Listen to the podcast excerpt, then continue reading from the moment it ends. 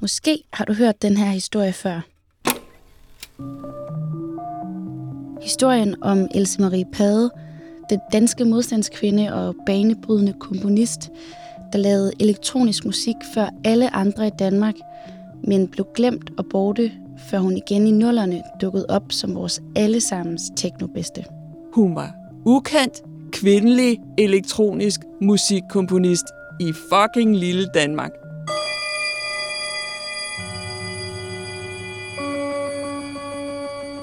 Else Marie Pade blev først anerkendt herhjemme efter årtusindskiftet, da den unge generation af musikere og DJ's opdagede hendes musik.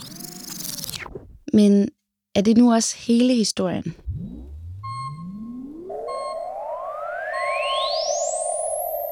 I den her podcast dykker jeg ned i nogle af de mange historier om Else Marie Pade gennem interviews og møder med mennesker, der på den ene eller på den anden måde har beskæftiget sig med hende.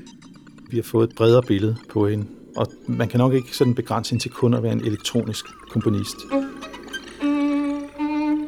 Efter hendes død i 2016 er der nemlig dukket nyt materiale op, som viser, hvor bred en kunstner Else Marie Pade var. Fra eventyr og hørespil til ballet og kammermusik.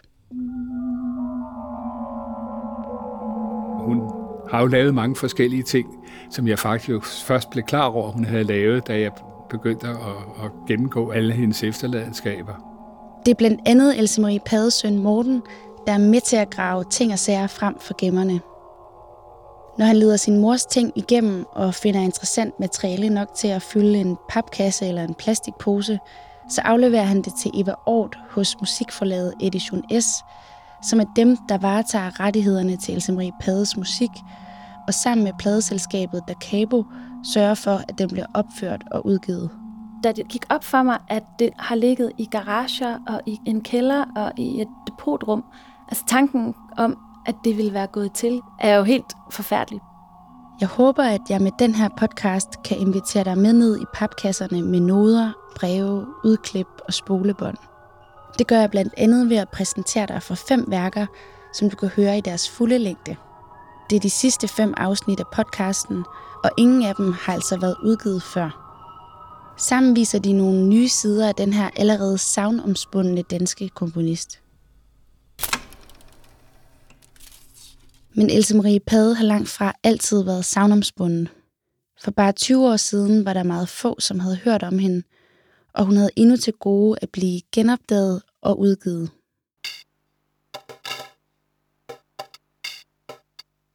Prøv at skrue tiden tilbage til omkring årtusindskiftet, hvor elektronisk musik var dominerende som klubgenre, og danske musikere som for eksempel Thomas Knak lavede musik, der lød sådan her.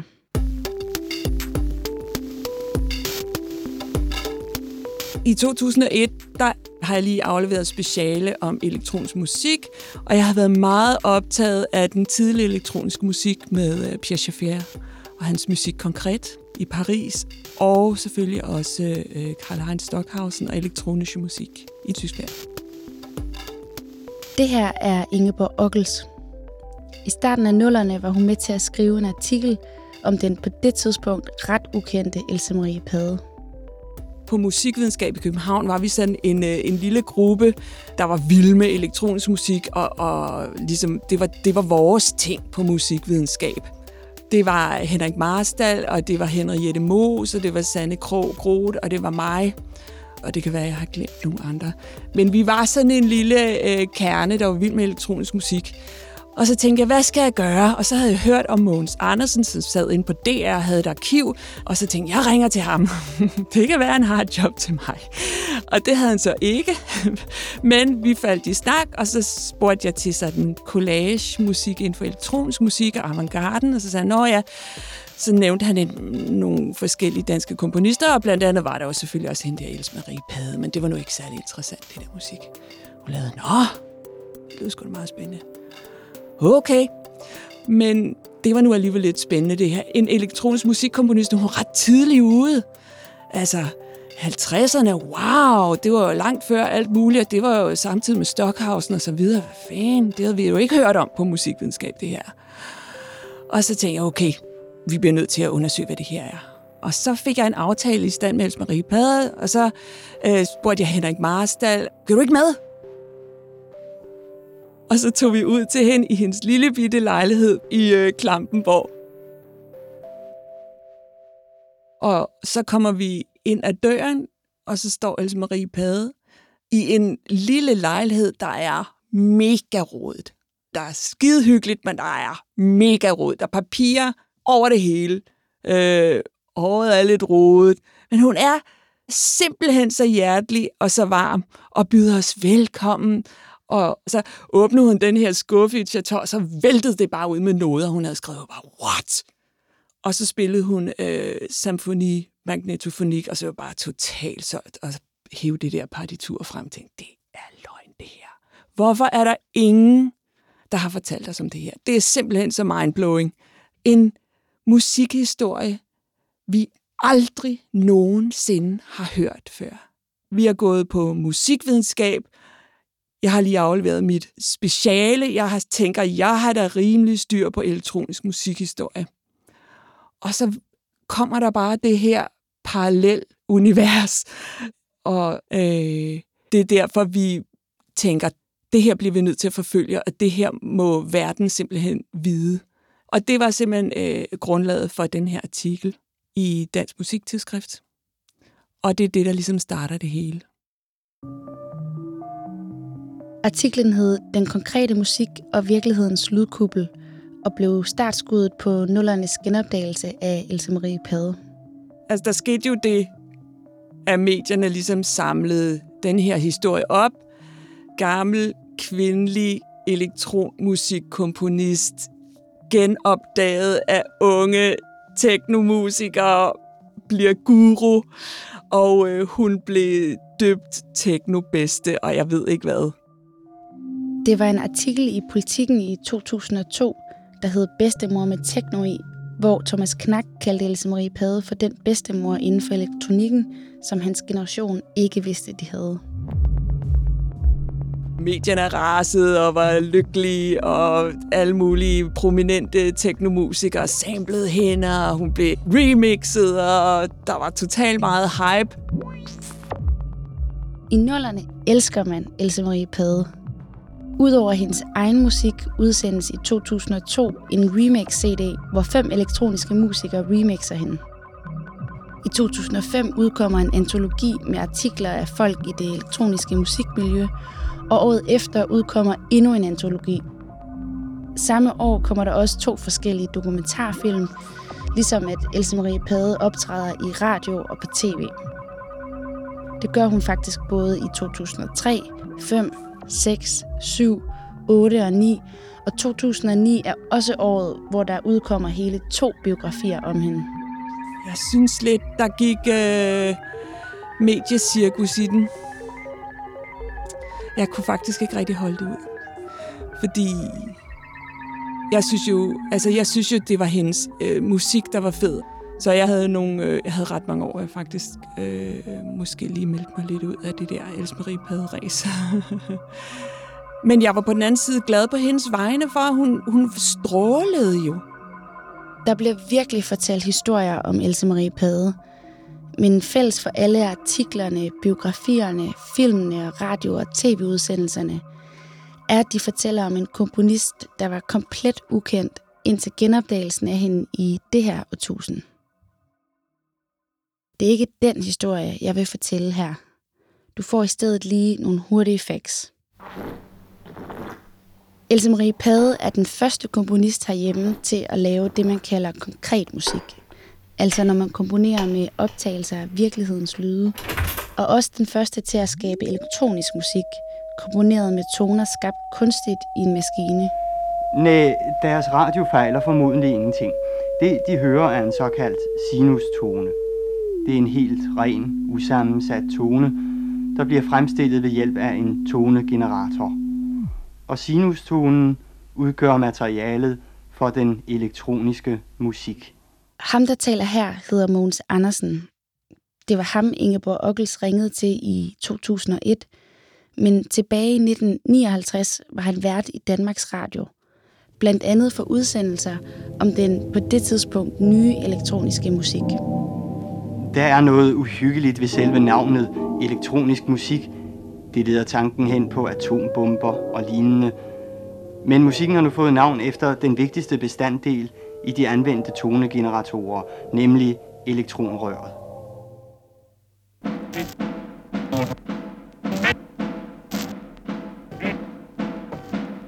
Hitler er ikke død. Hitler er ikke død. Hitler er ikke død. Else Marie Pades elektroniske og konkret musikalske værker blev første gang udgivet på CD i 2002. Det var blandt andet det elektroniske stykke Syv Cirkler, som du hørte i baggrunden lige før, og konkret værket Se det i øjnene. Vi må se i øjnene. Hitler er ikke død. Hitler er ikke død. Hitler er ikke død. Blut und Männer kämpfen heute wieder Blut deutscher Volk.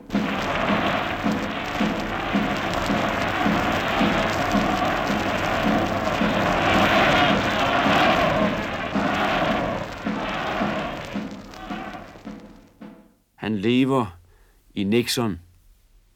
Else Marie Pade blev født i Aarhus. Hun voksede op i et hjem med klaver. Hun uddannede sig som pianist på konservatoriet og tog også undervisning i komposition. Men alt det var først efter, hun havde siddet fanget i Frøslevlejren under 2. verdenskrig. Hun blev nemlig anholdt af Gestapo efter at have været aktiv i sin klaverlærers modstandsgruppe, hvor hun lærte at bruge både sprængstof og håndvåben.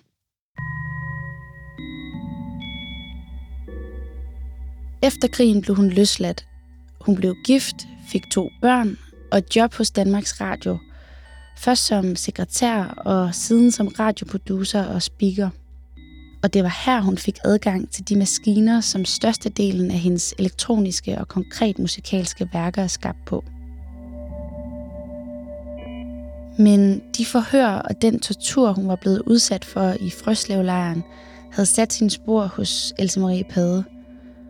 Blev diagnostiseret med det, man nok i dag vil kalde for posttraumatisk stress, og trak sig mod slutningen af 1970'erne tilbage fra sit arbejdsliv og levede af den erstatning, hun havde fået for sin psykiske men efter tiden i fangeskab.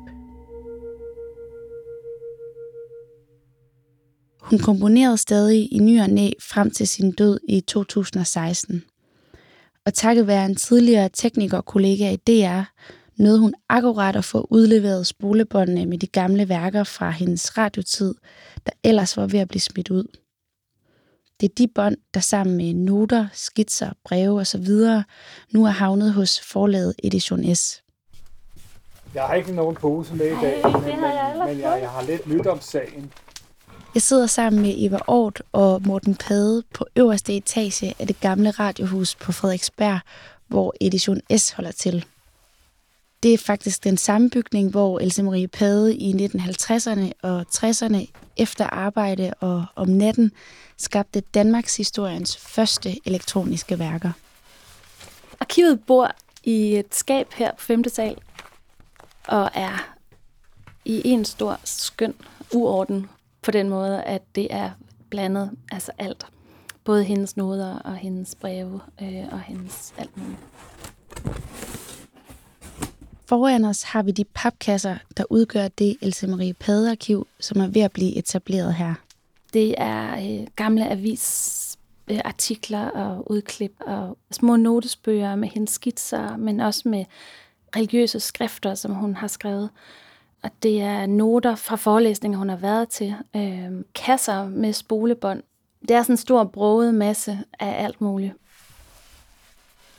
Jeg er jo meget beslægtet med hende på den måde, at vi begge to har svært ved at smide noget som helst ud. Ikke? Og det, det gør det også svært at sortere i hendes ting, ikke? fordi hun gemte jo alt, altså kvitteringer og regninger og kontoudtog og alt sådan noget fra år tilbage. Ikke? Det kunne være blandet sammen med, med, med noget, no, nogle af hendes, hendes fineste arbejder. Ikke? Altså, det. Lige nu ligger det jo sådan, som det øh, lå hos Morten, kan man sige. Altså nu er det bare samlet. Øhm, men det er jo ikke øh, fint katalogiseret, eller det er heller ikke øh, opbevaret ved de rigtige temperaturer, og på den måde bevaringsværdigt øh, for de næste 200 år. Så snart vi har det digitaliseret, så ryger det over til det kongelige bibliotek, som så vil opbevare det for eftertiden. Til det, Morten, vil jeg også sige, at vi skal jo nok sørge for, at hendes arkiv, det skal nok blive bevaret, uanset hvad der sker. Ja, jamen, det ved jeg jo. Jeg ved jo, det er ja. gode hænder hos jer. Eva er jo faktisk efterhånden meget mere inde i, i tingene, i detaljer, end, end, end jeg er, fordi jeg har jo bare sådan skimmet det igennem, inden, inden jeg har afleveret det, og, og jeg, har ikke, jeg har ikke haft tid til at fordybe mig i det på samme måde, og jeg har jo heller ikke de musikvidenskabelige forudsætninger for, for at bedømme meget af det. Ikke? Man kan sige, bredden i det arbejde, hun har lavet, er jo enormt stor, og, og måske også større, end, end vi havde forventet. Det vi har opdaget, og som jo ikke har været nogen, hvad kan man sige, hemmelighed, det er bare blevet meget mere tydeligt nu, er, at, at hun også har arbejdet ret traditionelt øh, med instrumentale værker. Og også den måde, hun arbejder på som elektronisk musik, er faktisk, at hun skriver rigtig mange ting ned. Hun, hun noterer næsten alting grafisk, øh, inden hun laver det elektronisk. Og det gør hende lidt mere traditionel i forhold til den måde, man arbejder typisk med elektronisk musik i dag. Så har hun også lavet altså en del værker, hvor hun både bruger instrumenter og konkret musik som sådan en, en blanding, og det har også været noget, man ikke har været så opmærksom på. Hun har lavet mange små studier for cello, og mange små sådan kammermusikalske ting, hvor hun virkelig bare har brugt instrumenter øh, også. Men altså, selvfølgelig er hendes arbejde som elektronisk pioner, det kan man ikke komme udenom, at, at det er jo meget vigtigt, det hun har lavet. Men hun, hun har også bare haft nogle andre områder, hun arbejdede med. Også musik for børn øh, har også fyldt faktisk relativt meget i hendes øh, øvre. Så der også det, hvad kan man sige, der er mange eventyr, som ikke nødvendigvis er sat i, sat i toner, men som hun har skrevet. Øh, der ligger rigtig mange øh, jeres religiøse fortællinger, og der ligger rigtig mange historier og eventyr i, i det arkiv også. Og så ligger der jo rigtig mange korrespondencer, som er interessante, og som, som en PhD eller musikvidenskabelig person ville kunne få rigtig meget ud af, kunne man håbe på.